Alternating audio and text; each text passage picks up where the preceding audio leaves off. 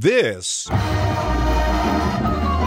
is the American Fork High School Marching Band, complete with drums, trumpets, flutes, and xylophones, boys and girls prancing, dancing, marching like a sea of ants, hundreds of them consuming the football field. And while band members can be male or female, how come no matter which marching band you watch at a high school football game, you don't see any girls on one of the instruments? Can you guess which one?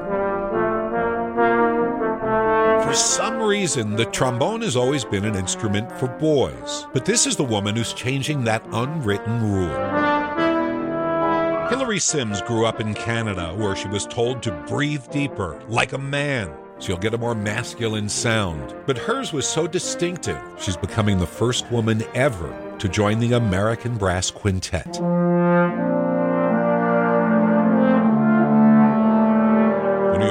Times reports she'll also become the first female trombonist ever to join the faculty at Juilliard. While women now make up half of most orchestras, it apparently takes a lot of brass to shoulder your way into the trombone and the trumpet business. Hillary says she faced a lot of gender discrimination, persevered, and in an almost bizarre twist, along the way, she met and married a Chinese pop star. Hi everyone, I'm Ricky.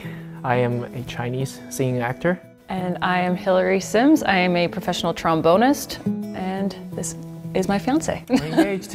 Ricky is so popular in China, their engagement photos got more than a billion views. But Hillary gets very little attention as she shatters the brass ceiling, paving the way for girls with trombones to slide their way into marching bands on Friday nights.